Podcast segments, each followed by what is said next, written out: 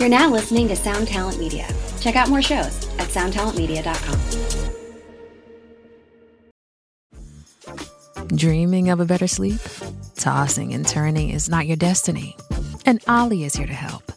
Olly invites you to sink into sweet, sweet slumber to improve your mental and physical health and overall wellness. More than just melatonin, Olly's ingredients help you unwind your mind for a delightfully dreamy drift off. Sleep is on the way at Olly.com. That's O L L Y.com. What is up, folks? Welcome to this very special bonus episode. A bonus episode? Yeah, I'm starting to do those occasionally.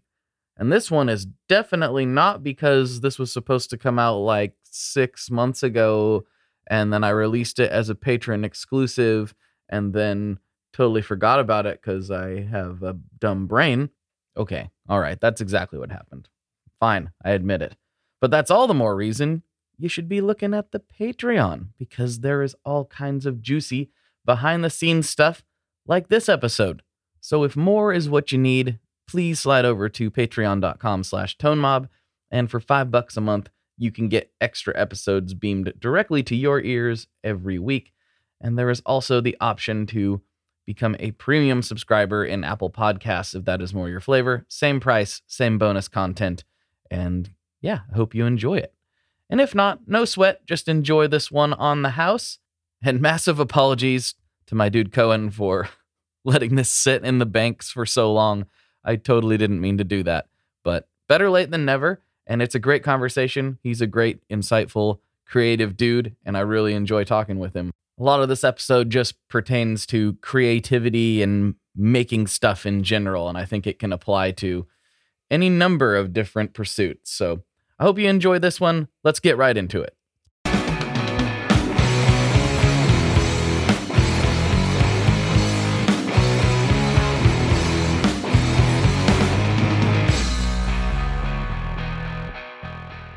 Hello, everyone. Welcome back to another episode of the Tone Mob Podcast, the show about guitar stuff occasionally, sometimes.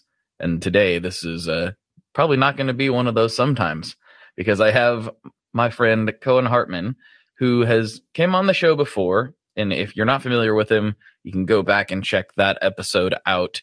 And uh, you just type in Cohen Hartman Tone Mob into whatever search thing that you want to use, and I'm sure it will pop right up. Uh, just go back and listen to that for his background. But today we got to talking on and offline um, about just creative processes in general. And, you know, I've started to come into my own as just a general creator this year in a in a way I didn't really expect. And we both have had a lot of conversations with other creatives, uh, and we thought you know, it might be good to record some of this and get it out there instead of just keeping it to ourselves. So he's got some topics. They're kind of general, but it's all focused around creating music specifically. But I think a lot of this will apply to whatever medium. So there's the longest intro in the world. What's going on, man? Hey, good morning. afternoon.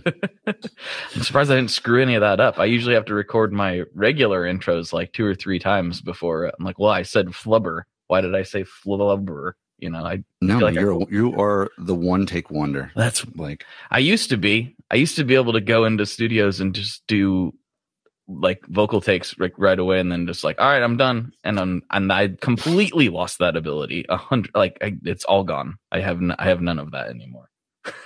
That's all of our all of our favorite artists, uh, except for Queen, they were perfect. They they they never they never did a second take. Never, ever, never, ever, never. There's no way Prince ever did a second take. Not a chance. No, not that guy. All right, yeah. Hey, uh, how's it going? Good, dude. I'm glad to have you back on. I really enjoy talking to you, and I'm glad we're we're doing it again. But you know, I guess you could probably just start off. You, like I said, you've got a list of topics let's start from the yeah. top and and just work our way through and see what happens. Well, I would like to I'd like to kick this off with um sort of a uh not really a eulogy of sorts, but uh a, a close friend of mine passed away this weekend and he was a prolific songwriter himself. And uh, I think that's actually what spurned a lot of thinking um, this week. And uh, I was thinking about just the process of creation and and people that are obsessive songwriters like he was. Um, and he passed away relatively young at age 32. His name was Matt. And uh, he probably had well over 300, 400 songs recorded under his belt. Um, and I would know because I recorded a lot of them. Mm-hmm. Um, him and I had this relationship where we met maybe 12 years ago and I was running a recording studio for a living. And it was like, you know, n- nothing. I mean, it was in a cool building and I had a cool setup, but, you know, I think we talked about this briefly last time. At, at that point in time, I was just recording with, you know, experience. Uh, I hadn't like, you know, gone to school for recording. So I was recording bands for like a hundred dollars a song. And this guy came in and he probably recorded 50 songs over like, I don't know, a year. And then I went my other way and he went his other way and his band continued to, to go on. But this guy's legacy is his music. Um, you know, it, it's, it's what he left behind. It's all he did. He was a man of very little means. And we could probably talk about him on another episode because he's really kind of a character uh, that was larger than life in, in the music scene here in the city that I'm in, in Baton Rouge, Louisiana, not far from New Orleans. Um, but he was he was like a punk artist. Okay, so this guy wrote like brutal, thrashing punk songs, almost on the verge of hardcore. Um, and so it's weird because you know not a lot of people can appreciate a songwriter that like all they do is scream. You know, uh, all, all, they all, all they have is very very angry lyrics. But then here I am, and I have this weird relationship with him where I'm also, you know, what I would call an obsessive songwriter. I've just been doing it so long and I've got a very large library, just, you know, I've built up just because I've been doing it so long. And I really connected with him. Um, so it really hit me hard when he, when he passed. And now I, I do want to help maybe get his music out. But, um, I think what I'm trying to get at is that his legacy is this body of work. You know, like he's passed, but everything that he has made holds value and holds weight and is still physical, it's still real in this world. And I think that's very important. Um, and I think a lot of people um, are driven to create music for this. Maybe if it's, you know, subconsciously sometimes, but I think all of us hopes that, you know, our music that we put out there will get received and will be around even after we're not, you know, here. Mm-hmm. But I think it was important for him and that's also kind of why I'm bringing it up because it was a form of healing, coping. He was obviously a very angry person. We're not all maybe as angry um, or frustrated with the world as, as Matt was, but I think writing music brings resolve and reflection and introspection um, and purpose to everyone, right? Everyone that that sits down and, and completes something and and you know, feels good about it at the end of the day.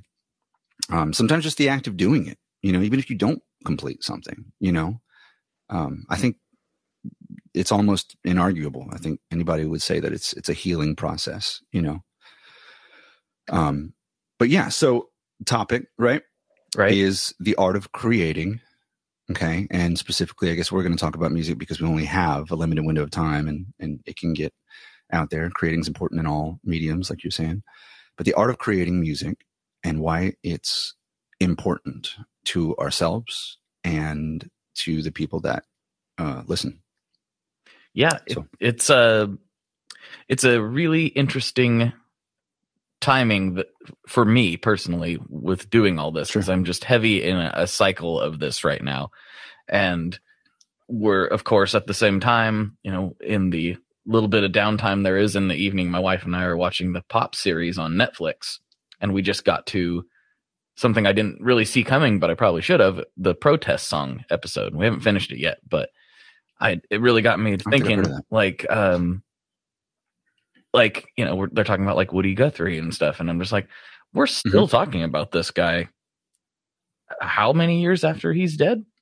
You yeah, know, you know, yeah, yeah. and for a very specific set of songs that had a very specific purpose that sometimes are lost on people. But it's like not everybody's going to achieve that level of notoriety but it kind of segues into something my wife told me just this morning that I I wanted to talk to you about before we dive into like the main right right. You said uh-huh. Yeah so she she took a picture of an artist uh and i i apologize. I can't remember his full name because i'd never heard of him before literally like 20 minutes ago. Um his Mhm. first name's vincent. She took a pic- picture of his poster that was on the wall at nashville simply because it like had my son's name on it and he was like a, he's like a lower not as well known artist. Um and she's like she just found the picture randomly in her phone. She's like i'm gonna look this guy up. Maybe he's good. And he's like a country music singer songwriter which is exactly in her wheelhouse and she pulled up like Uh-huh. this guy is awesome. And the point is like how random is that she saw a poster. She took a picture of it because it had our son same name as our son and then decided to look it up like two years later and now she's like i'm going through this catalog Boom. you know? You never know. Well, it's yeah, we're we're living in an age where you know we're all sort of pseudo connected, you know, on on on a much larger scale than you know any other time in history, and that's actually an interesting way of going about finding because typically it's social media that you discover artists nowadays, you Mhm. know, or you're gonna like. Uh, and that's that's something more physical that could have happened in the 70s you know she could have uh, she would have had a hard time looking them up probably she probably wouldn't have found that picture Um, again Right. Right. She'd be like scouring a phone book looking for Vincent Morietti or, you know, whatever. yeah exactly Uh, I'm just giving I'm giving him a last name. I, so I like that. That's not it. It's a three name situation. I just completely am blanking on. I I apologize. I'll I'll I'll try to I'll put a story up about him later to try to make up for this because I can't remember. yeah. Well, you know, it, it it it is cool. You know, even if you're not a a a well-known artist, uh, or even if you don't seek to be a, a well-known artist, I, I think we're all just looking to connect. You know, um, I listened to an interview with Thom Yorke uh, yesterday. It was really, it's like his most recent interview. I was trying to find something with him because that guy's he just seems enlightened. I don't know why. You know, I think a lot of us look up to Thom Yorke, and um, he he was talking about you know how on social media we're all just like sending out these um, you know sort of spirit selves into the social media realm. You know, these personas, I guess. You know, Oh, I'm going to use the word persona. And uh, and and those personas are interacting with each other, you know, in this in this virtual realm. Um, and it's all you know in the name of connection we're all trying to seek um, this connection so we do that through art we do that through songwriting i think that's why we get creative you know why you and i are posting on social media or or making stuff i make music for pedal demos because i want to make music it's not um it's not because i woke up one day and said like i want to be a hired gun right. know. Right. i don't make enough money for that It's a it's a it's an interesting thing and and what I hadn't considered in, until talking to more people on the podcast is how much music there really is. I think the general public and even myself to a certain degree thinks of like a musician as being like a songwriter or a person in a band that makes music like original music for people to listen to for the purpose of listening to. But I didn't consider until I had the opportunity to do some of this, like the person who makes like, like what I have done occasionally is I've made some intro music for different podcasts. Like that's still a thing. That's still a form of of using your art for a purpose. You know, like the so, people so who make mean uh, right Go ahead. making making music on making music um as a profession or um is it for a purpose other than you fulfilling your own artistic creativeness. I guess is a good way to put it. sure You know, sure. Okay. Um and i think that that's a very different it's a different thing. And for me it's it's a lot easier if that makes any sense. If i found that it was oh you like think it's I, I easier? I, yeah i think it's easier because it's like make something that sounds like this vibe.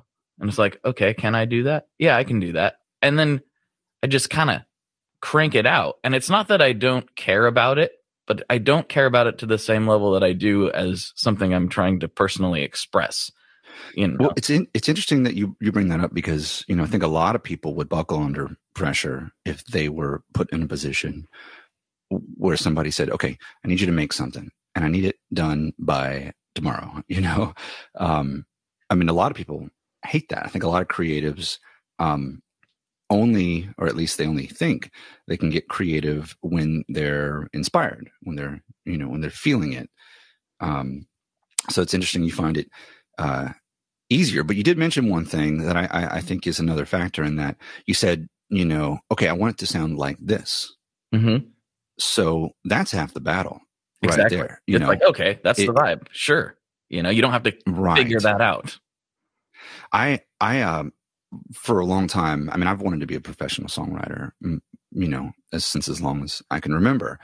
Uh, and now I'm I'm actually in a position where you know I think I was telling you yesterday I've just found myself in an odd form of that um, job title uh, through through demoing, and you know I I do get paid um, on top of you know pedals that are, that are sent to me, and I do have deadlines. And my whole theme is original music, and so therefore, by definition, you know, um, I guess I am a, a professional songwriter, right? And I've like sort of arrived at this is not what I expected or not what I planned on. I really wanted to do like film, you know, or um, or, or or video games or something like that. And what's funny is like I I try or commercials, you know, things like that nature. I always was like, I could write jingles. I think a lot of people, you know, they come up with a melody. They're like, I could be a jingle writer. I want to be a jingle writer. It used to be like a thing. You get paid a, a lot of money for a very little amount of work. Sounds great. right. Uh, um, but you know, I I tried exactly what you're talking about. Uh, in 2014, um, I was working in the film industry. I was a, a sound mixer, and I was like going on sets. The film industry was like kind of popping in, in my neck of the woods uh, for like about five years in uh, 2010, like 2015, and um, sound mixer is nothing to do with music. You know, I was like miking up actors and stuff, but I had a lot of connections and I worked for a, a Foley studio. You know what Foley is? It's Oh like- yeah. That sounds they- fun. Oh man, it was like a room full of broken glass and, and, um, pots and, and shoes and wood and random, you know, Maybe we should stuff. explain it because maybe some people don't know what that is. Sure. Um, yeah, Foley is uh, are, are, are recording artists that recreate um, sounds from the scenery, you know, or or the or the movements that are happening in film. So if someone's walking down a hallway and the boom guy like didn't uh, capture that because there's usually a lot of white noise, there's usually things going on. They will go and record footsteps and put echo effects on them, and then that's really what you're hearing. Or if uh there's a window that breaks they're actually just recording some shattered glass in a in a studio. So that's that's hollywood for you. Um but I, I i got this opportunity where I, are you familiar with blue cross blue shield you Mhm. know insurance? Mm-hmm.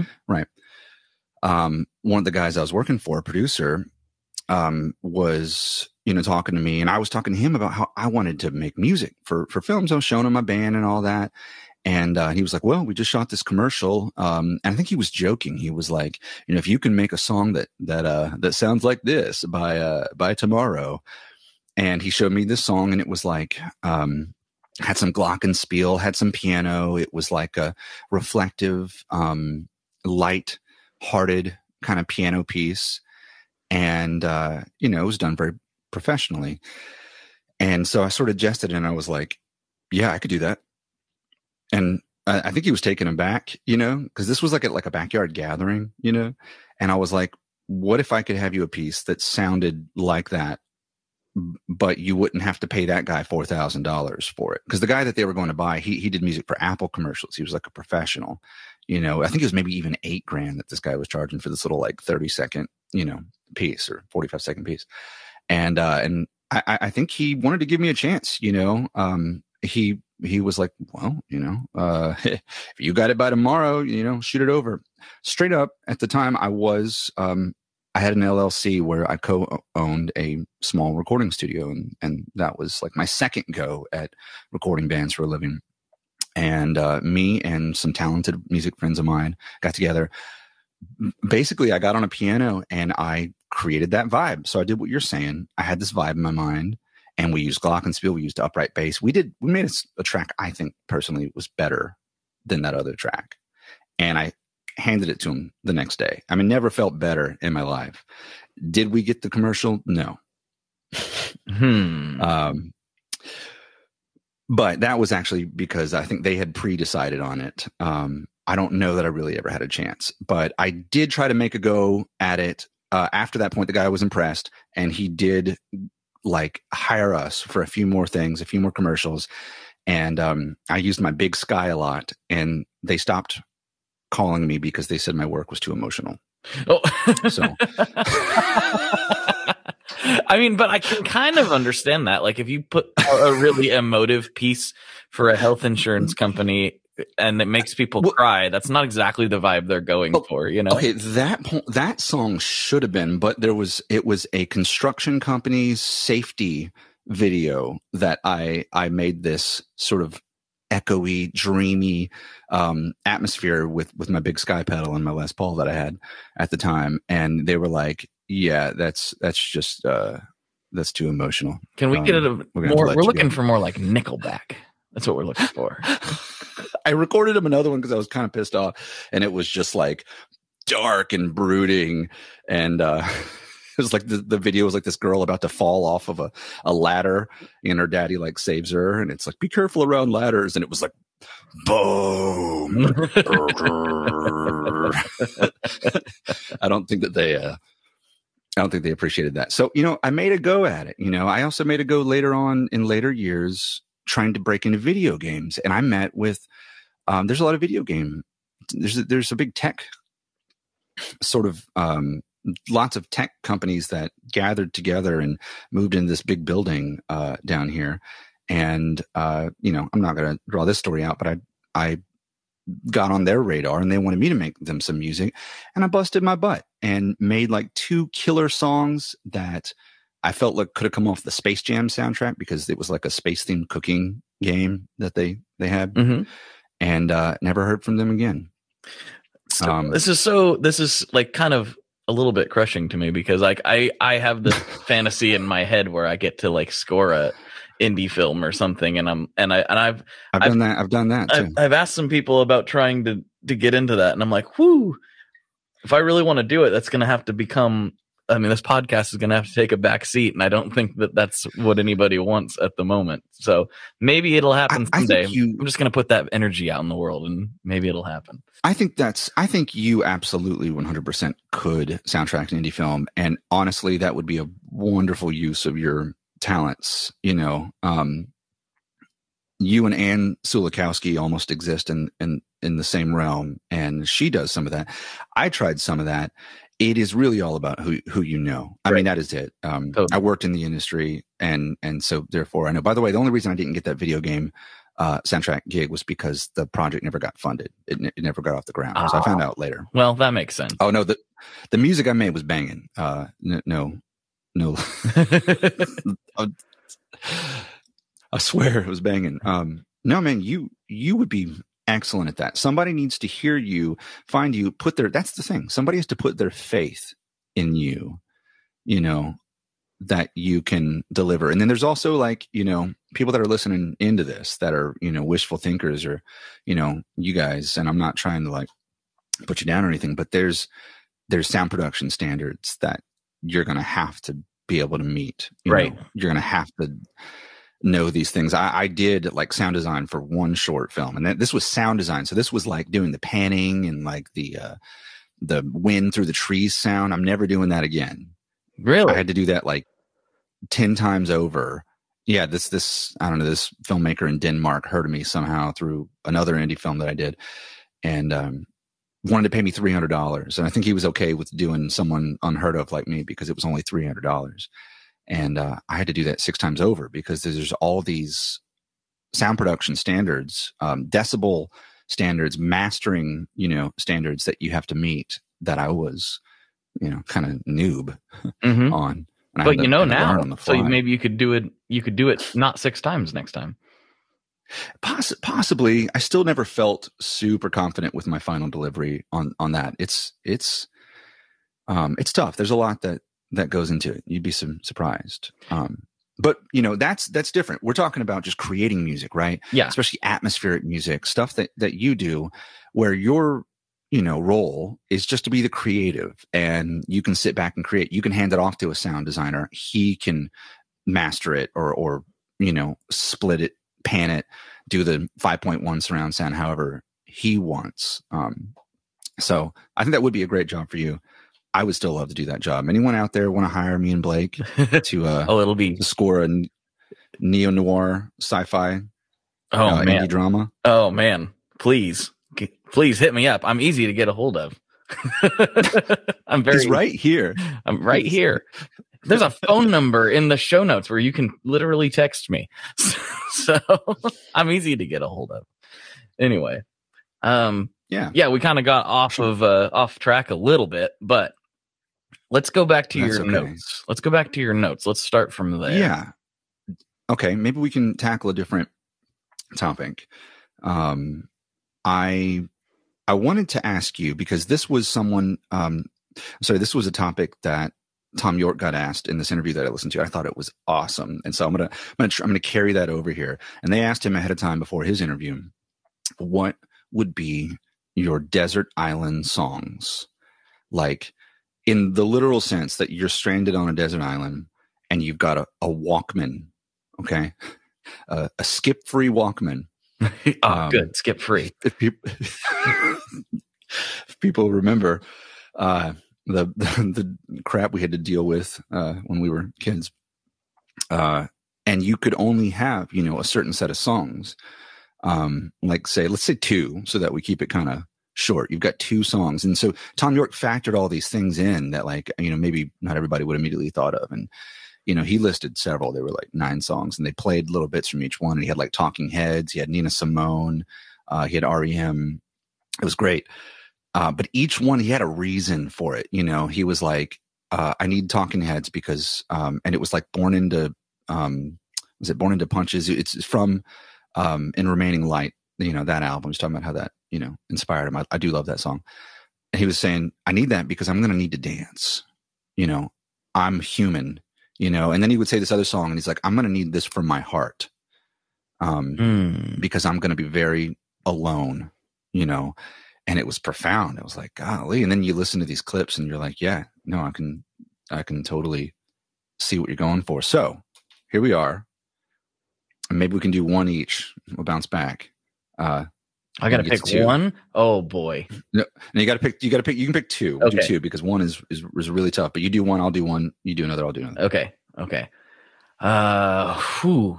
And this will probably change like as soon as we're done recording, or maybe while we're recording. But let's As let's. soon as you're on that island. Yeah, exactly. Like, no, I should have picked a different song. Oh, um, I think if I let's go, let's go with song one. Hmm. Okay. I'm gonna say one that gets me. I'm kind of weird. I, I don't- I don't know if anybody knows that or not, but I'm kind of weird. Um, and angry music makes me happy. Um, even if I'm in a situation where I am upset, it's a good release for me. So Sure. so I- oh, yeah. Something something on the heavier side of things. I think I will go with. I know I'm I'm I'm delaying. Um, it's gonna be a a thrice tough song, question. and I know nobody's surprised about that.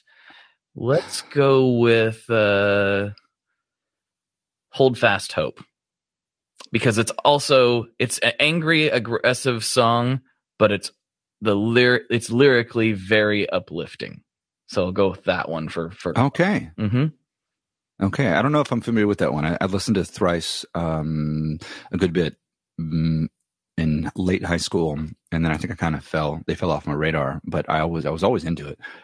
Um, it's very cool. Um, okay, I uh, there's a song called "Nude" by Radiohead off of In Rainbows, and I would have to go with with that as my my number one right now because it it just it it has a lot of uh, human elements um, and it and it it covers a wide range of emotion. Um, it's just a very beautiful song, so I would feel kind of comforted by that. I'm going to Okay. think of something contrasting for my second. All right. So Okay. you shoot though. What's your second? Okay. My second will probably be. Hmm. I think if I'm trapped on an island by myself, I think I would want things that reminded me of my youth and my childhood and and also that I still enjoy. So I think I would I would go with uh, Merle Haggard "Sing Me Back Home," and it's a really stark contrast to the other songs. So I think that's what I would go with. That is a stark contrast. hmm Very Yeah. cool. Very cool. Yeah. So, you know, it, it's uh, sort of a testament to how, um, you know, eclectic we can be in our music tastes, and uh, especially us as modern um, millennials, you know, hmm and all the music that we grew up with and have been exposed to um, even more now since the internet age. Um, so you can listen to Merle Haggard and Thrice in the same day. And I oftentimes do. Um, that is not weird at all for me. that's very normal. And, and and Merle Haggard listens to Thrice, and Thrice listens to Merle Haggard. That's right. Yeah. Mhm. Obvious inspirations. Totally. Um, What's your What's your number? so I think my my number two is going to be the song from Arcade Fire off their first album, um, Neighborhood Number One, and it's uh, I think it's called Tunnels. It's like the um, parentheses title. And Okay. it's just a very hopeful, happy song. That was like an era of Arcade Fire's music where um, it's like 2008. So much music. Well, I think I think that record came out in 2005, but still relevant in 2008. That whole 2005 to 2010 uh, era of music, I, I I think it's hard to argue was just so poppin'. There was so so much good indie music um, coming out, and I think at that point in time, things just felt more hopeful, and uh, and that that song was was definitely like that in a time capsule. Like it's it's hopefulness Gotcha. in a time capsule, and I would need that. Yeah, yeah. you definitely, you're definitely gonna need. You're definitely gonna need that. Um, yeah, that's an interesting set of questions. Um, you could go. You could go off on that topic for forever if we. Like we could. We could do an entire podcast, probably two I know, podcasts, it's- just off of that question. It, it's great. I, I so okay, not uh not to rush, but I I would love to jam pack this this episode. So I do have the next topic. I'm ready. Um okay. And and this is something I think is going to be more relevant to the people that are listening that are maybe also creatives or want to be creatives or um especially if you're in that weird middle space where you're creative and you like creative things and of course we're, we're talking about music here specifically um and you maybe you know watch our stuff or you're you you you watch um, other guitar players you're on youtube and you're you love bands you love you know music you're you're exploring and you're trying to like cross that threshold of being confident about what you create um or even just practicing, you know, just practicing writing, right? Writing music, writing songs. I realize this is kind of vague. So, you know, um, could be vignettes, sound design, you know, taking your guitar out and just recording a draft of an idea. Like all of that kind of goes into the same pot here. And I think it's important. I want all of you to do that more. So the topic is how to get more motivated to create and some tips and tricks, things that, you know, at least Blake and I can talk about as creatives, um, since nobody else is here, to help to help others um, get past, you know, I think the hardest step, and I think the hardest step is starting, yes, right? hundred percent. Is usually the hardest point for people to um, you know, to get to get past whether it's you know even starting admitting to yourself like okay i want to write like i want to be in a band or like i want to get into production because that then you go down the whole path of like you got to learn about gear and all that. Or it could be something as simple as just starting. You you you have recording gear you have instruments you have pedals um or your synthesizers or you have your midi you know mapper and your daw but you know you wake up and you've got a four hour window before you have to go to work and you're like i want to be productive i just want to be productive but your body just got like a lead blanket on you know you can't you can't get up. You just can't get over that hump of like, where do I even begin? There's nothing in your head. Your head is empty. You know, I think all of us go through that. Oh, all of us, yeah. even people that do it a lot. all the time, all the time. Right. Right. So I'm going to assume that our avatar person here has never Is he blue? Yes. Yes, he's yeah, he's a blue dude. Uh I guess. I don't know. No. Just whoever this this person is, they are not someone who has ever put out anything for anyone to listen to before. I'm just gonna Okay. throw that out there right. because I think that's most people. I, I really That is a lot of people. yeah. Right. Um, and I, I, uh, I'm gonna assume that they have like they have what they need to make things. Not everybody does, right? Like some, you know, it's it can be tough to get exactly what you need to do the thing that you're trying to do. But I'm At least some things. have some- At least some things. yeah, they have most of what they need. Like they've got an acoustic guitar and a microphone. You know, they've got or they yeah they've got some bare bones stuff um which you know if you're listening to this podcast you probably have more than that because you're probably a gear fiend like me um but We hope. i i would assume actually yeah there's a surprising amount of people who don't play guitar that listen to this it's really i don't know how they clicked on it or what made them decide but i get messages sometimes like i don't even play guitar i just like listening to this i'm like i, Oh, I think appreciate ninety it. nine percent of your your audience is um, people that are in a Vietnamese nail spa. Is, is that true? Is that true? Spotify lying to me? It's not. it's not dudes twenty eight through thirty seven. It's? I'm so confused now. Um. Anyway, I think the most important thing is, I know it's easy to say just do it like Nike, but like just plug it in with like no pressure. Just there's no there's no there's nothing nothing bad is going to happen. And if you make something you're not happy with, you just save it. I was gonna say delete it. Don't delete anything, uh, unless it unless it just is broken. But like save it, move on. I've made an endless amount of hot trash that I don't think anyone is ever gonna hear because I just it. But like, what's the worst thing that and that's happened? It's like well, oh, that's okay. it. Those are It's fine. You learn from it. You go right. on. Those are those are stepping stones, right? You know, you have to you have to think of it that that way. You know, every every attempt at writing is is practice. It it equates to the same thing as sitting down and running your scales. Um, Yes. and and it and at the end of the day you actually get something out of it you know whether but by the way if, if people are listening and they don't know um what what blake and i do blake outside of you know his creative work with the um with the podcast um and you're wondering like why why why are you listening to me or or him you know about this um is, is it okay if i give like a, a brief rundown um, different i guess from my last one Uh, yeah, I mean that's fine. Yeah, I think we did tell people like go listen to that if they're not familiar, but you know, go go yeah I, well, give it a condensed milk version.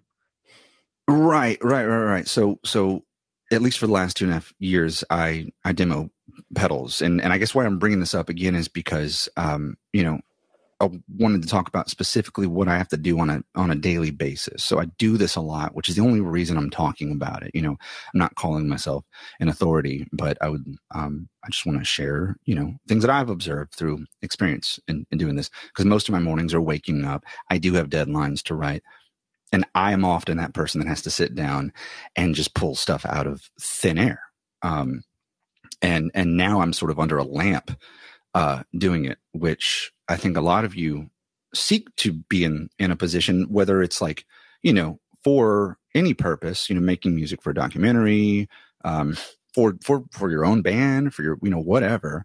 Um, obviously, if you're listening and you're interested in creating, you want to do it um, probably more and a lot of us do it uh, professionally. I'm extremely lucky, blessed to even find myself in the position that I'm in, making very little money, but having a lot of fun um, and working with a lot of effects pedals, working with a lot of, of, of companies. But it does mean that I have to create a lot, even when I'm not feeling inspired. And so that is something that I just want to make sure we we do touch back on because I think it's important for people um, that are creatives or want to get creative to try even when you're not feeling inspired.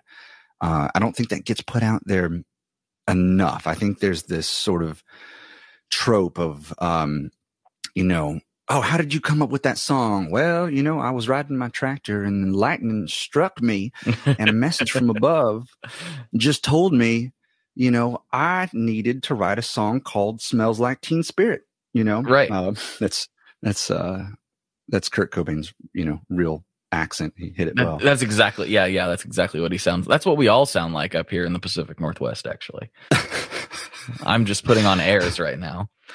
it's all that dampness, uh, you know. Oh, um, we could use some of it. There was Just- another fire sprung up last night, so please bring back the dampness. yeah, please. bring back. I know, I Um, know. Um, but anyway, but Yeah, So yes. I think that is important. Like I have made songs when I was feeling a particular way and and it definitely came from a place of inspiration and I have made songs that I liked when I was like I don't really I don't really feel like doing this right now.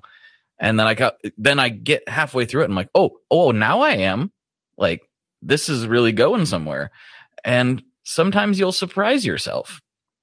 And you do have to Oh, just yeah. Oh, put, yeah. just put in the it's it you said it in a really good way earlier. It's practice. As much as we practice our instruments and try to get better at the technical aspects of playing those instruments, you also have to practice using them to create things. It's practice.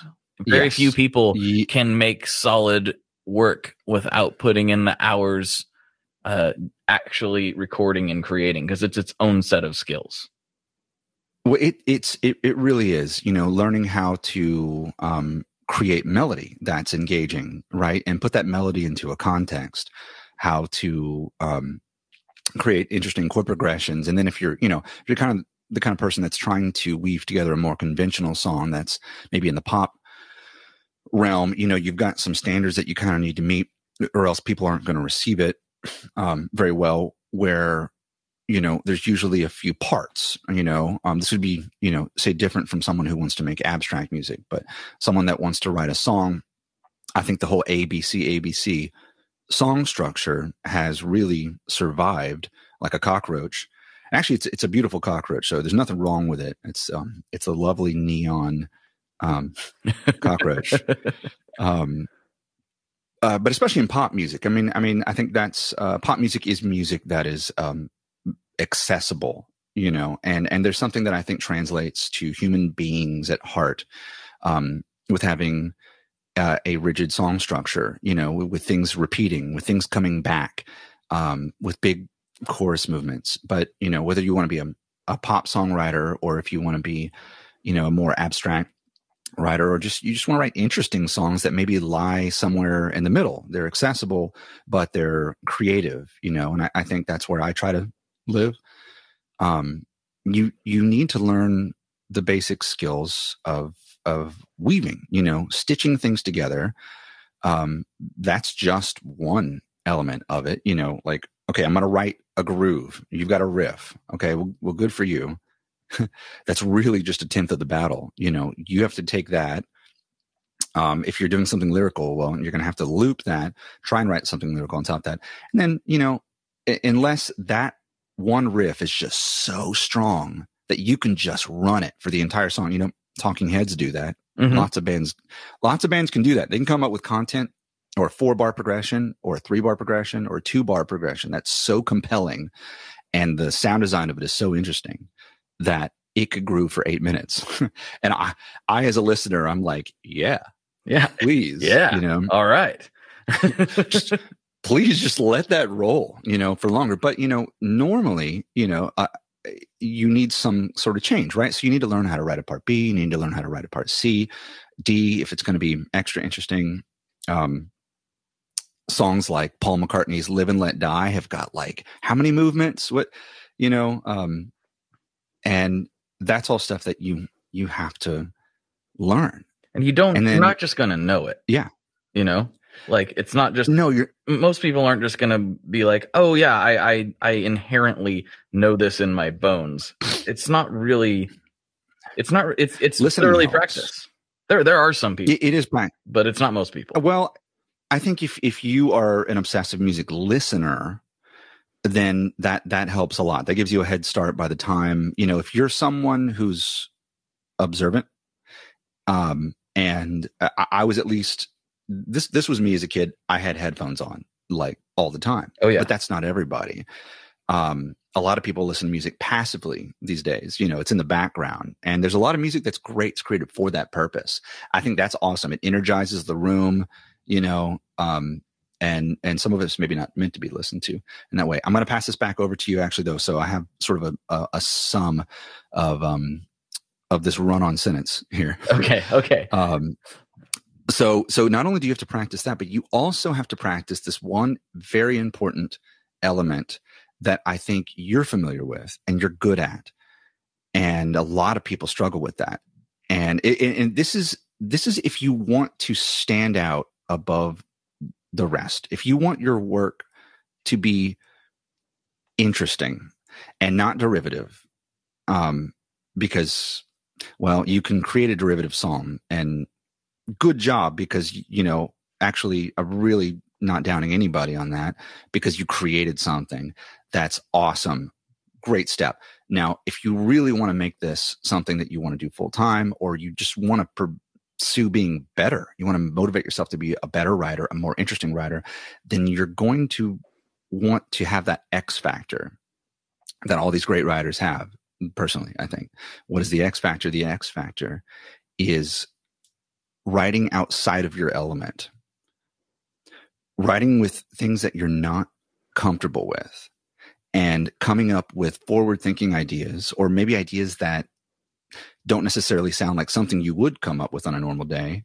Um, it could be as simple as, you know, um, trying a new instrument that you're not very good at.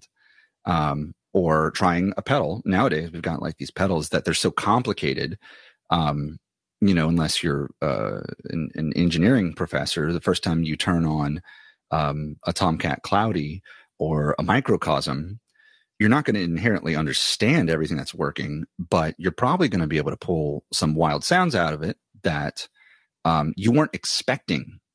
And it's those moments that if you can hone in on those and rein them and follow that thread, and you add that to the bones of your song, or you start off that way and make it the bones of your song, you're going to come up with really interesting work. So, writing out of your element, um, I don't know. I feel like you you understand that. I feel like we sort of touched on that yesterday in a, in a brief phone call um, we had. Do you have anything to to say about that? Yeah. Well, I'm I'm maybe not a great example of doing that um, because I can't seem to write in my element.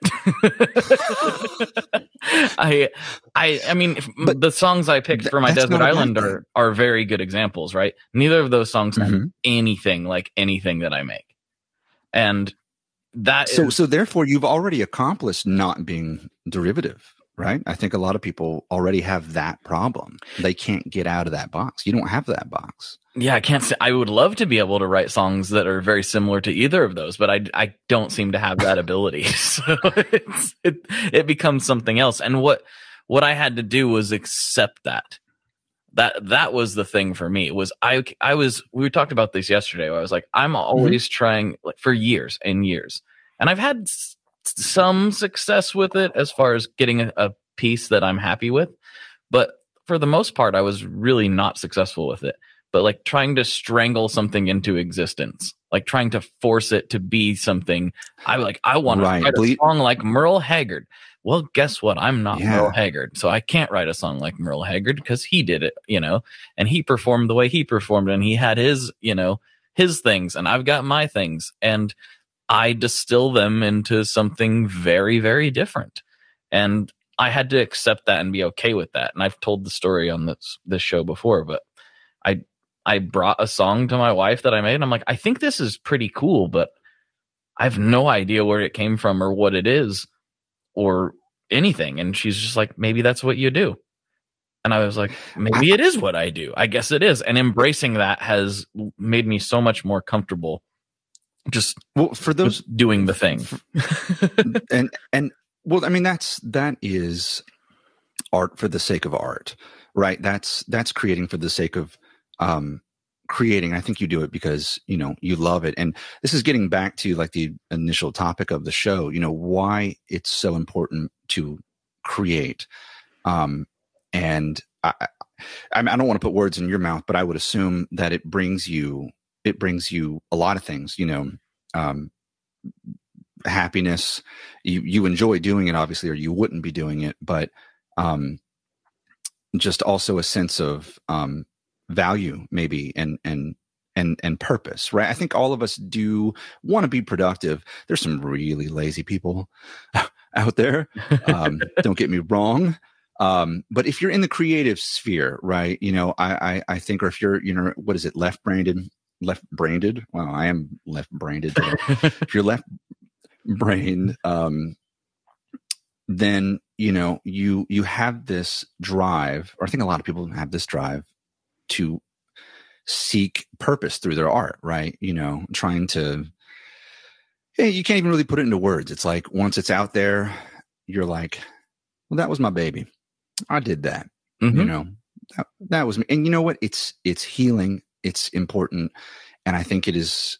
It's just enriching for the um for the soul you know for our attitude towards ourselves and how we look at ourselves so um there, there's very little that feels better than creating something that you're satisfied with and that doesn't matter if you're building a house yes. or a song once you're satisfied sure. with something you've made it's like wow that just feels good and i mean I was mm, like working on guitar picks yesterday for, you know, a project and it was like some of them came out really nice. And I was like, huh, I haven't like made anything physical like this in a while. This feels nice. I forgot how, well, how nice this feels.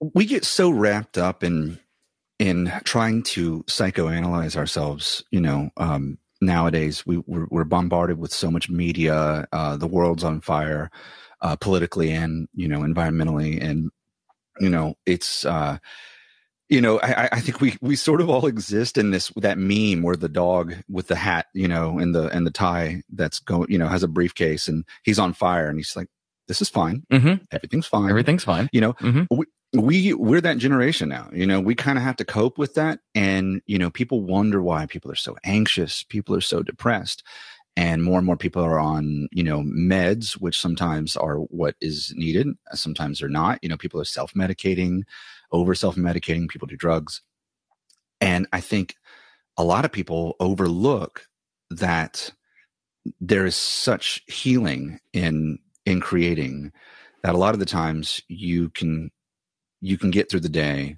because of this like a lot of times writing and creating can can save you, can reduce stress, can reduce anxiety. Um, and it's important. It's something that I think if you're listening, I want you to know that if, if it's something you've been putting off, been putting on the back burner, you've been waking up not feeling inspired and not motivated, you need to do whatever it takes to change that because it can transform you, can make you a better person and and happier at the end of the day, regardless of whether you become successful um, at it or turn it into a profession. You just need to get out there and, and create and feel free to share it. You know, it's so easy with social media, you know, whether anybody comments or not, um, get it out there in the world. That's a good feeling. You know, I think it is. Well, you know, on that same line of thinking, it's a more related to gear, but I just had uh, Charles from Silktone yeah, on. Gear. Yeah, the the he the great, Silktone amps. Great guy. Yeah, Super he, cool. He actually he contacted me after our last interview. Uh, he wanted me to to demo a Silktone amp, um, and I had to kind of politely decline because it's just not my wheelhouse. Mm-hmm. Um, and and I record uh, not with microphones. I use like you know a Milkman and an Iridium. Um, so we tough. But I'm sorry, I mean to interrupt. So I'm talking to Charles. Yeah. So the, there's a double episode that I put out just last week actually with him and he yeah we, we were discussing discuss, discussing wow i'm having a hard time too with my left brained anyway uh we were discussing his past be- because he was addicted to various substances and literally Mhm. like electronics and making those amplifiers helped him to get out of that because he had something else to obsess over, you know? Good. It gave him, yeah, a Mhm. good constructive purpose. Exactly. And so like that's not the only thing and that, that's why that's a two and a half hour talk. But like that was part of it was being able to have that other thing. Um and that could be making music for somebody else. Who knows? You know, I'm not trying to sit here and say I've got it all figured out, but it does tie into what you were saying before.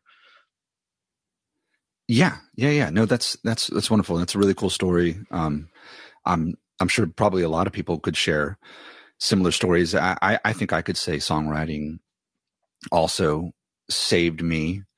Um, it it certainly keeps my head um, out of you know the fire, out of out of being in the clouds, worrying about you know everything that's out of my control in the world. Um, and obviously, I still have a lot of stress and anxiety, and I deal with that.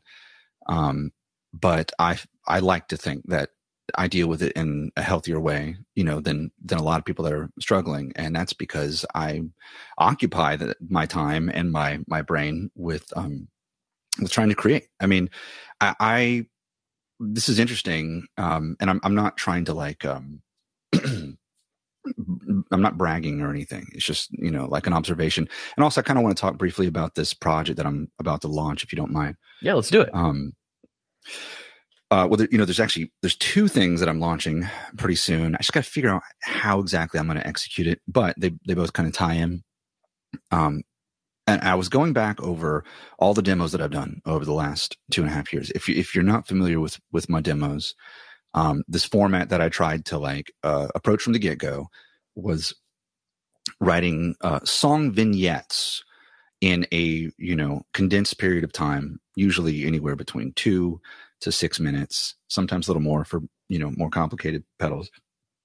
And there will be a section of a song that shows off, you know, this function of the pedal.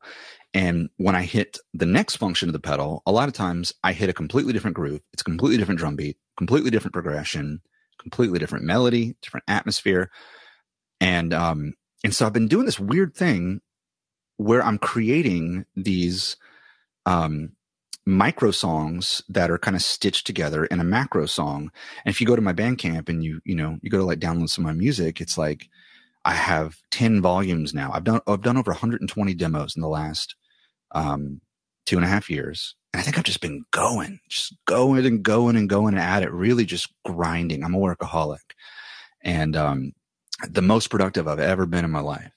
And I wrote a lot before this uh, in bands constantly. You know, Mhm. I've got probably 17 albums of music before I even started demoing because I was already obsessed with it.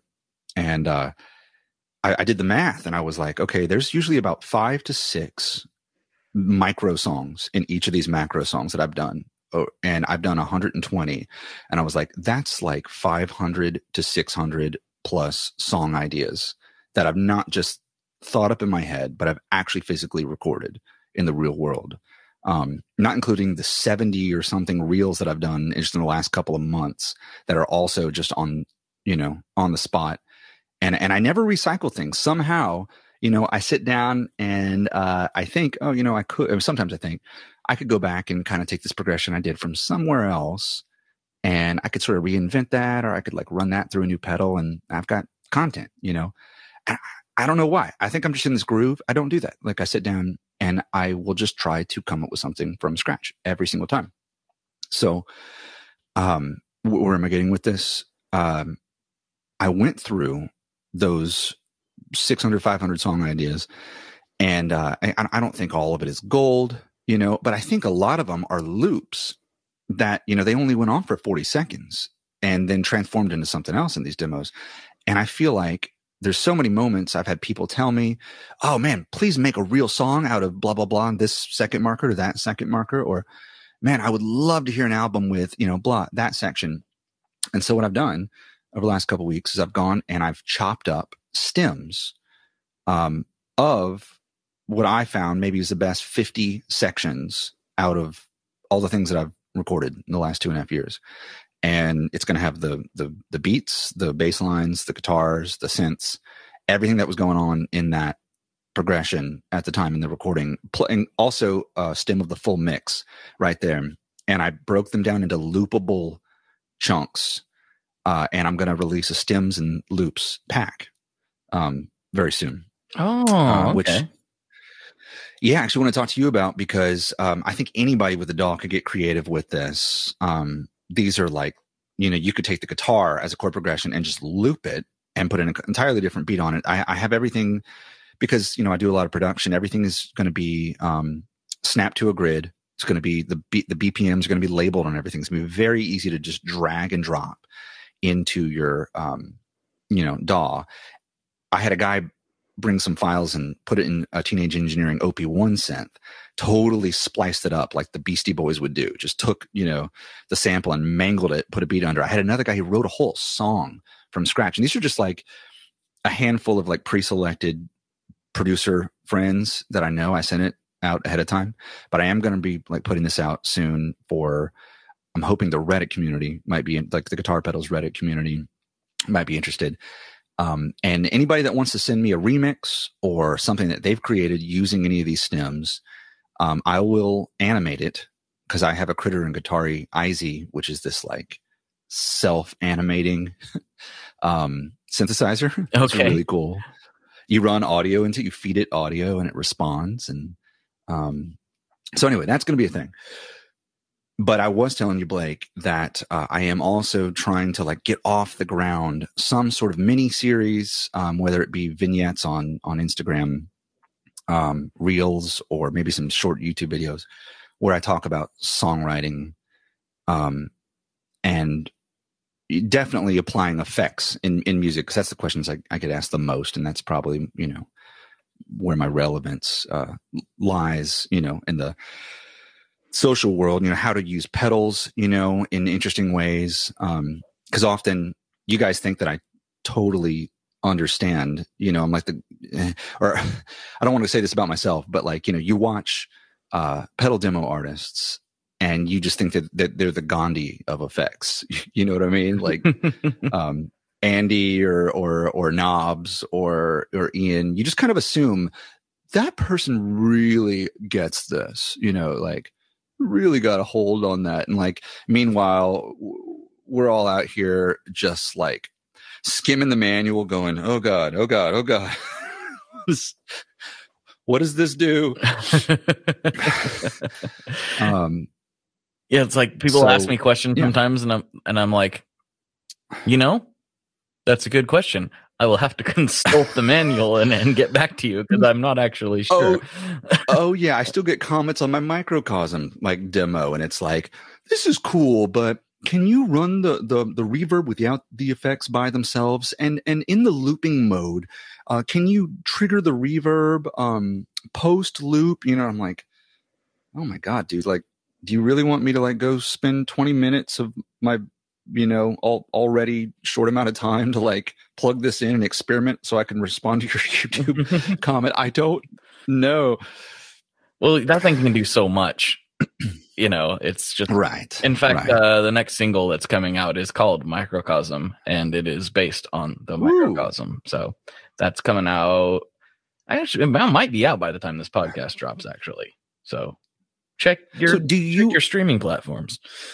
Yes. Um, it's such a cool word and a cool name and such a cool pedal. Like to me, um, probably, and I'm, I'm not going to take this back unless they come out with a V2. It's one of the greatest pedals ever created. I think so. Like I really do. Period. Yes. It's, it's very, very complicated and daunting until you plug it in and realize you don't even have to know what you're doing to make it do cool things. Oh yeah. Like, especially since the update, it's even better. It's been updated. I didn't even know. I'm so behind the curve. See, look how behind the curve I am. I didn't even know it'd been updated. Well, the, this update was like this was like five months ago, so it's been a minute. But oh, maybe I did my, it recently. Maybe mine's been updated before I got it. I'm not sure. Hmm. I'll have to look. It it dynamically it responds. It's a little bit more under control. Um, and there were moments before I updated when I would be like playing notes and nothing would happen for a really long time. Um, so the call and response and, and like specifically like mosaic mode would be really um not super responsive, you know. Um, and and I think I read, and I could be mistaken, but that was one of the things that was uh, addressed. I could be totally off here, uh, but that does bring up another topic with creatives, and that's in dealing with pedals. Is you know, public service announcement. You don't have to know everything about a pedal. no, you don't. To get to get creative with a pedal. No, no. I have I I, I only understand the microcosm uh, at a surface level. To be to be totally honest, like sometimes I'm like, how did? It? Okay, I don't know how it did that, but I'm gonna record it because it sounded cool. So that's what we're gonna go with. Um, oh, the in in the microcosm demo that I did, that I somehow managed to get out like before I think a lot of other people did because they were in such like um limited supply at the time. This was like during lockdown. Um, I turned the pedal on and I'd gotten it used. You know, I paid way too much money on reverb to like get one. Hologram did not ever acknowledge this demo. Unfortunately, it's probably like my most viewed demo that I have, like period. Um, and the first sound that I recorded in it was the first song, the first sound that the microcosm made. I mean, I literally just plugged it in and it was this epic space wash. And I was just like, oh my God, that's it. Wow. I'm don't touch a knob. um, and then from there, I, I did dial in everything else, but the very first sound, I mean, it was literally just turning the pedal on, you know. Um, sometimes it just happens. It's fate. Sometimes it does happen. Hey, I didn't put a yeah. I didn't put a time limit on this because I figured we'd have a lot of things to get into. So I'm just going if that's fine with you not yeah that's great. I, am not going to break for patreon or anything. We're just going to put this whole thing out and uh, it'll be a bonus episode whenever it drops oh, so. I love that. Um I've, I've got about another half hour i can roll with. Perfect perfect. We'll just keep going. I wanted to note something about your music that's i've at least in all of the things that i have heard has been very consistent and uh, in a stark contrast to mine i think. Um oh, oh okay, okay. Y- you have a really solid rhythmic bass with everything that you do. The, the percussion, uh, both the percussion of any drums or whatever you use, like to have, I'm not saying this the right way. The percussion in your playing is equally important. You know, like you have a very ryth- strong sense of rhythm, um, where mine, mm. sometimes I don't even play to a rhythm. I just let it wash. you know, it's a very oh oh yeah, we have we have very very drastically different um, sorts of. I mean, I have made my fair share of abstract um, free flowing music, but um, but yours really lies in a a really interesting place where you know I I don't even know if you would call them songs so much as like vignettes, like windows windows into this dream world, you know, that that your head must um, live in, you know. But they're they're they're very.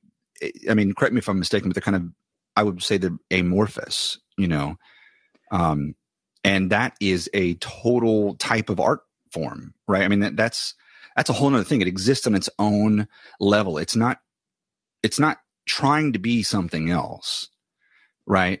Um, it just is what it is. Yeah, and, and that's that was definitely the case for the the Tom record as it you know as it progressed. It was like, oh, this is this is what this is, you know. Uh-huh. And so I really just let it kind of construct it around the story I had in my head. The singles that I'm putting out are definitely more. They're supposed to be like a, I guess for lack of a better term, a little more traditional as much as I have the ability to do that. Um, and a little more, you know, they actually have, a, they actually have a beat, at least the, the last three, you know, there's actually something to that. There's something structural to them that kind of glues them together.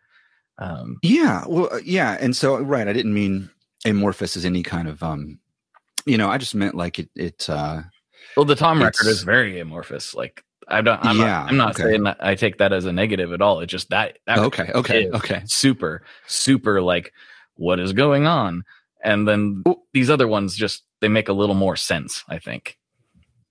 Yeah, yeah. You live in the world, you know. To me, that like you know, when I was growing up, I listened to a lot of Brian Eno and William Orbit and Philip Glass. And Philip Glass is actually pretty structured. Brian Eno, um, on the other hand, and like Moby um, would just you know have pieces of music where you it challenged your way of thinking. You know, it would come on and you're like, okay, uh, this is pretty. Is it going anywhere? And then you realize it's not.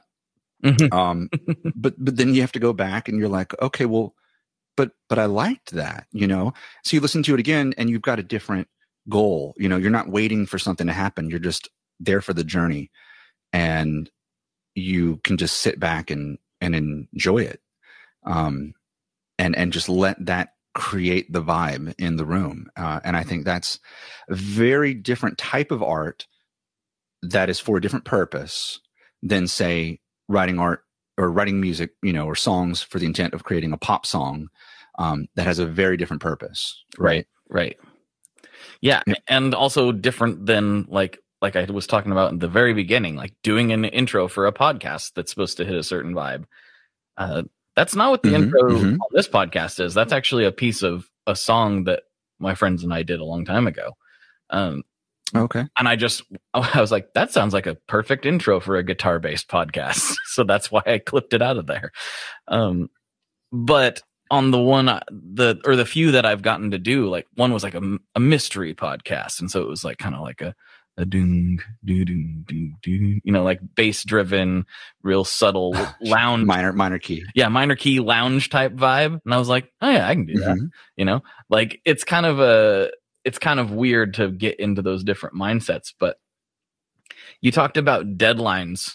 I don't remember if you said it on the air or not but like yes. having a deadline for yeah. that was made it easier for me. And tom was created because of a deadline i set on myself I I said, and the listeners probably already know this, but I said I'm gonna have a record out by February 28th of 2021. I don't know what it's going to sound like. I don't know what it's going to be. That's a good. That is a good thing. That is a good thing. You're a smart man. It's the only way I was able yeah. to get it done, and now that yeah. like has unlocked yeah. the door, and now I'm like writing this weird, really weird, you know, dystopian future novel that is going to be a a record. It's very strange. It's even stranger, I think, in some ways than Tom.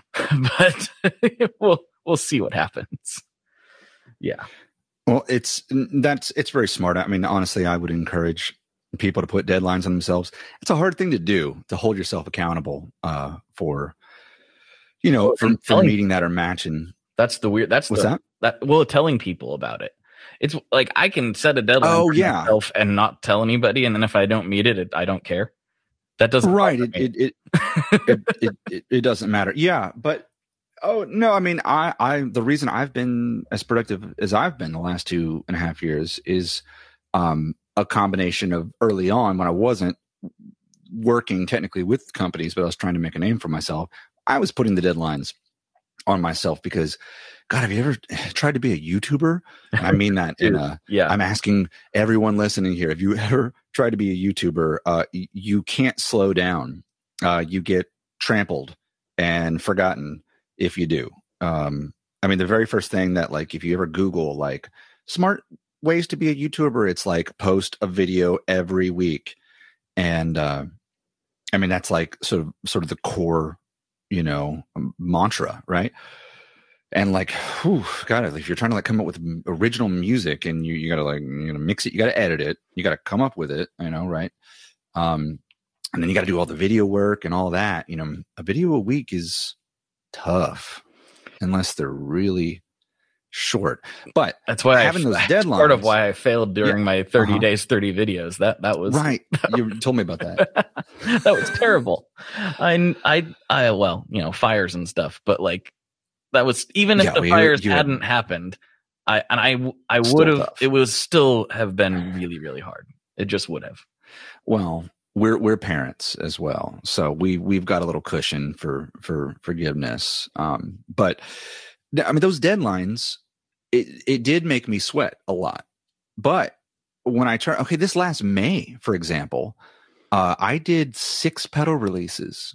Maybe it was five, five or six. It was like the snare trap, the pulse Doppler, the solid gold effects EM3, something else earlier that month. Uh, the poly flan, I mean the uh, poly um, polychrome by Walrus, and and another one. Um, oh, the uh, Skylar and the Orca, you know, like I, think there were like even seven or eight going back in the month before that and into June um, that I just like could not catch a break. I mean, like I knew I'd wake up and like if I didn't spend the day filming, I was going to be screwed, you know?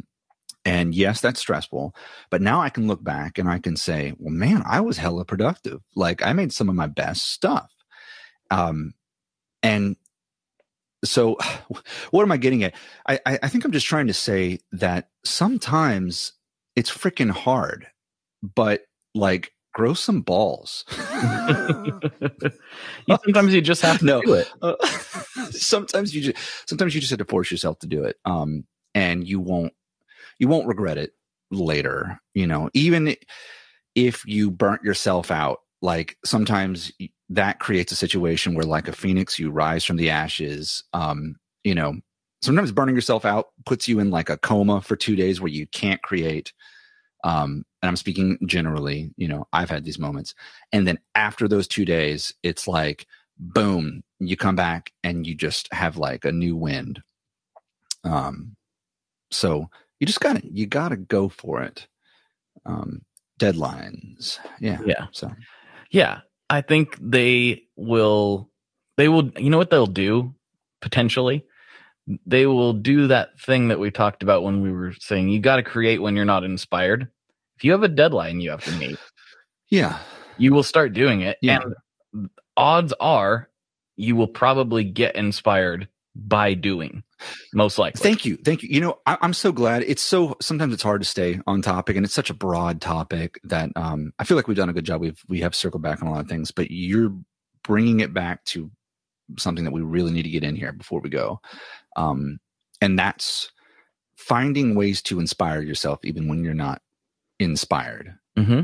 Um, uh, I don't. You, maybe you can, if you have any points on that, uh, you can you can start. But I definitely have some too. I just feel like I've been talking a lot. Well, since we have, you know, since we are talking to a large audience of gear people, I think that yeah. we need to. And this is this was actually a, a, big driver sure. for me because I had all this stuff, and I'm not complaining about this. I'm criticizing myself. I was in this very fortunate position to have access to some of the best pedals, amps, guitars on the market. Like really, I, I I'm so spoiled. I got cool vintage guitars. I got cool boutique stuff. I am for basically. I said 14 year old me would be so mad that I have all this stuff and I have a place to record. I have a isolated studio I can work in, and I'm not doing anything with it other than focus on gear for gear's sake? How about focus on music for music's sake? Well, I didn't know what I wanted mm-hmm. to do. I'm like, well, I have, okay, yeah, I have this super rad Cooper effects outward. But what am I going to, like, what am I going to do with it? Use the gear that you have. You've got all these rad pedals. There's a good chance if you're listening to this podcast, you probably have a size. Probably have a lot of pedals. You probably like pedals. Um, and just focus on them. Like, really think about it it's when you get a new pedal, think don't just think about how rad is this new pedal. Think about what can I do with this pedal? Explore the range of the sound, and, and, find the things, and you will. I get insp- inspired from the gear now in ways that I didn't before. I was I was impressed by the gear from a build a build perspective and a creative perspective. Yeah, sure. The the I was like, wow, these builders are so cool, and they are. But you need to use these tools to make stuff with and that is what helped me was start diving into these things with the mindset that you're going to make something with it not that you're just going to woodly woodly woodly yourself in the bedroom you know like for hours and end there's nothing wrong with doing that i've gotten ton of inspiration but what i started doing was recording myself doing that and then expanding on those ideas. that's a key that's a key thing there you know is um you know once if, if you you have collected this mass of pedals you don't know what to do your next step i mean everything everything's got to be in steps. You're not going to just like um become a, a really good creative like o- overnight but you need to learn how to record yourself in some format some way right? Because I, this has always been super important to me and I figured it out like immediately. I was like, I was like 14 writing, you know, songs on my guitar, and I'm like, um, I had a little cheap you know tape recorder right? Um not even like one with inputs or whatever just like you know acoustically recording what i'm doing and i'm like this isn't working great. Like this doesn't sound this doesn't sound good and if if i don't if i don't record at all everything that i make is just vapor Mhm. i mean it's great and all to just like play and get lost in the music and but then like what do you have to show for it You can do both. you can do both right you can do both can do exactly both. so and and never more than now is it so accessible to make decent and even high quality you know recording you know get you an iridium you probably already have a um, a guitar amp uh, i think a lot of people don't realize you can use your tube amp with an iridium if you get like a load box you know because a lot of people you know that try to record with ir cabs and stuff like that and myself included they're a little sterile you know Well, It's and Two. Notes makes some great stuff for doing that, for running your amp into a IR. yes You know, Yes, um, but you can also get like an eighty dollar, hundred dollar reactive load box as long as you know the the ohms match, and you can use your own tube amp with the speaker defeated uh, and run into an iridium. But you can also just use an iridium, you know, like or or or other, you know, a GFI system, Cabzeus or two notes, you know, uh, torpedo or whatever, and get you like a Focusrite or a PreSonus interface. I mean, yeah, it's going to cost a little bit of money, but I bet you guys all spend a bunch of money on your pedals hey, already. check this out. You want me to peel back the curtain a little bit? Probably too much. Ooh, ooh, So one of the songs on the Tom record is called "Purple Skies," and we I actually just put out a video for it that uh, Pedalscopic Sounds I did the watched animation for. oh, it's really cool. Yeah, So that it's song, really cool. you want to know what the recording process for that was? Oh, no, okay. I Let's, literally let's it. took a, my guitar. I was playing a resonator on that one, but I took my guitar. I put my phone on my desk. I recorded a little noodle, and then I was like, "Wait a minute, that might be kind of cool." So I went back and Uh-huh. recorded the whole thing. I was like, "Well, that that's kind of a cool idea." And then I listened to it in headphones, and I was like, "This actually it wouldn't work for everything. It wouldn't work for every. Uh-huh, Definitely uh-huh. wouldn't work for like trying to do you know low notes. Uh, Like a lot of that album has a lot of rumble. Trying to capture the Yeah. full frequency spectrum. That Yeah. wouldn't really work. But for that particular song, that's all it is. I went I went into the DAW. I messed around with it, uh, panning wise, and and uh, I doubled it and spaced it a little bit to give a little bit of a delay effect. I put some modulation and reverb on it, and I, I mean I played with it for quite a bit in the DAW, but all I did was record that with my phone, and that is some people's favorite song on the record. It's Well, not, there you it's not my personal favorite go. song. I think it's cool. It's not my favorite one I did, but some people absolutely love that song. And there is this movement to there's this movement to embrace you know lo-fi aesthetic and and um experimental qualities in recording that you can totally take advantage of so you being the listener um right now like absolutely use whatever you have at your disposal get creative um and then if you want to you know if you're feeling imposter syndrome like because you want to like go out onto the the big stage and like put your stuff out there label it professional and you want to get into a more um not that what you did is not professional like from an artistic standpoint kind of al- almost anything goes right like if it sounds good it sounds good Mhm. right at the end of the day Exactly. that is really and it- it's all about context it is all about context um so you know just saying though i mean figure figure out how to record right? That should be your priority number one right? Is is learn a little bit about recording. You're going to have to take the time to do it anyway. Yeah i know maybe it's daunting maybe it's overwhelming maybe you just don't know what gear to get. You know there's so many guides out there on youtube like the 10 things you need to know about recording. How hard is it? Go go watch that. They're all great all want- these people I want to issue a challenge right now. I want to issue a challenge to everybody because if you're listening to this, most likely you're listening on a, a smartphone. That's just reality. Uh, you're probably listening on a Yeah. smartphone.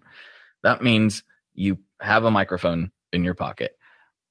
I want you to, if you have an acoustic guitar, just do this. You don't have to show anybody. Record something with your phone and your acoustic guitar or or your amp. Record your amp, whatever. It's not going to be the best quality, but just record a little thing. Throw it in GarageBand or whatever free DAW that you can Reaper, whatever you want to use, and start fiddling around with it. Just start playing with it. Add some reverbs, do some things with it, chop it up. Like just get used to working on it. Just get used to it. Mhm. Just rip that Mhm. band-aid off. Just do that. Just do that and start. And I'm sure that won't be the thing that you want to put out to the world, but it'll at least help you get your mind right and get you used to working in your Some DAW. experience. Yeah. Yeah. and get you Yeah, used to doing things. Just do that. Just do it. It's that. It's just do that.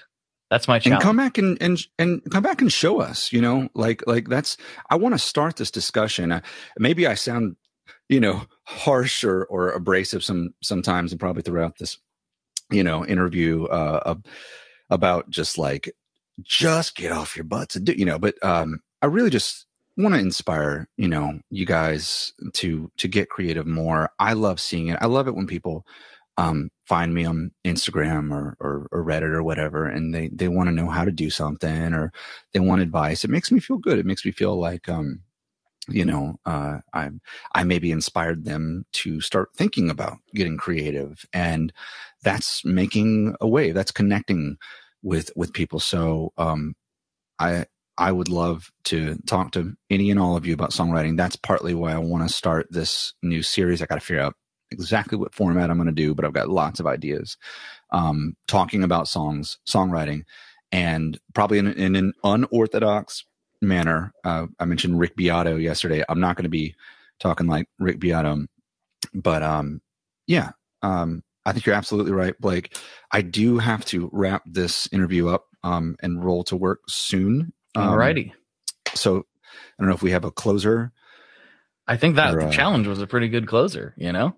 Yeah, that is. I already asked you about pizza and all that on your last one, so I don't think it's been Yeah. so long ago that that's probably changed. But I am coming to. uh You might, you know, just as a sidebar, I'm coming to New Orleans in September, so there's that. Oh, I've you never- need to call me. I've never been there, but I'm very excited.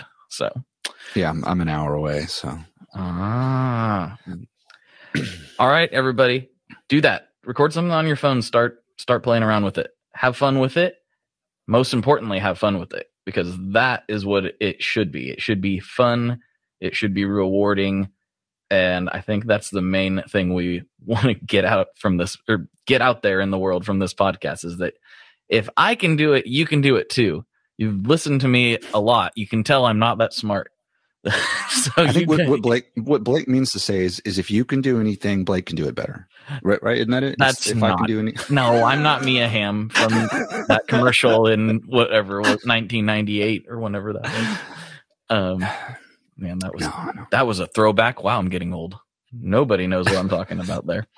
Oh, I, oh, I do. Okay, good. Yeah. All right, thanks so much, man. Yeah, no. Thank you for for having me on, and uh, thanks everyone for for listening. Bye, bye, everybody. Actually, I, I'll get in trouble if I don't use my official sign off. This is just such a different episode. I'm like kind of thrown off. I didn't do my classic questions. Yeah. All right, let's do it Yeah. officially. All right, everybody. For Cohen, this is Blake. And as always, folks, good luck and good tone. Yeah, well, that was kind of weird. I cut myself off there. Oh well. You know what I was saying. Good luck and good tones, like always, folks. I hope you enjoyed the extra episode this week, and if you need more, you know where to find it. Go to patreon.com slash tonemob, and for just five bucks a month, you can get some bonus blabbering in your ears, and hopefully you find that useful. There is a mountain of content over there just waiting for you, and it would help me out quite a bit. But if you can't, no worries. Just share this episode with somebody. That's honestly a huge, huge, huge thing. If you can spread this around and get more people to listen to it, that's what keeps it on the internet airwaves. So thank you so much for tuning in. I'll talk to you very soon, and I'll see you on the internet. Bye bye. One last thing before we totally sign off here. I just want to remind you that if you do any shopping at Stringjoy, that's Stringjoy guitar strings made in Nashville, that will help me out as well. As I've said for years, I'm heavily involved in that company, and I really do think they're making the best products on the market. So if you would like to try custom strings, go to tonemob.com slash stringjoy and check them out today. I seriously, seriously, seriously love what the team down there is doing. I help them out with all kinds of things, and by you supporting them, you are also supporting me as well. And hey, you need some strings, so why not get some custom strings just for your guitar and playing style? Again, the link for that is tonemob.com slash stringjoy, and that will take you right to their website, and you can do all your shopping through there, and that will help everyone involved out. So thank you very much. Talk to you next time. We are brought to you by the wonderful folks at Gun Street Wiring Shop. Yes, Gun Street Wiring Shop. I've talked about them before. I used to say based out of Bend, Oregon, but guess what? Sean moved to my neck of the woods. Sean's in Portland. Sean is awesome and has helped me with a bunch of stuff lately. And if you have wiring needs for your guitar, he can help you too. If you want to get weird with it, he can get weird. If you just need to spruce things up a little bit, there's your guy. He takes all the guesswork out of doing your guitar wiring and he makes it simple and his customer service is top notch, and I can't say enough good things about Gun Street as a company. I really respect Sean and what he's all about, and the product is top notch. I've got three different guitars that now have Gun Street harnesses in them, and I could not be happier. So go to gunstreetwiringshop.com and check them out.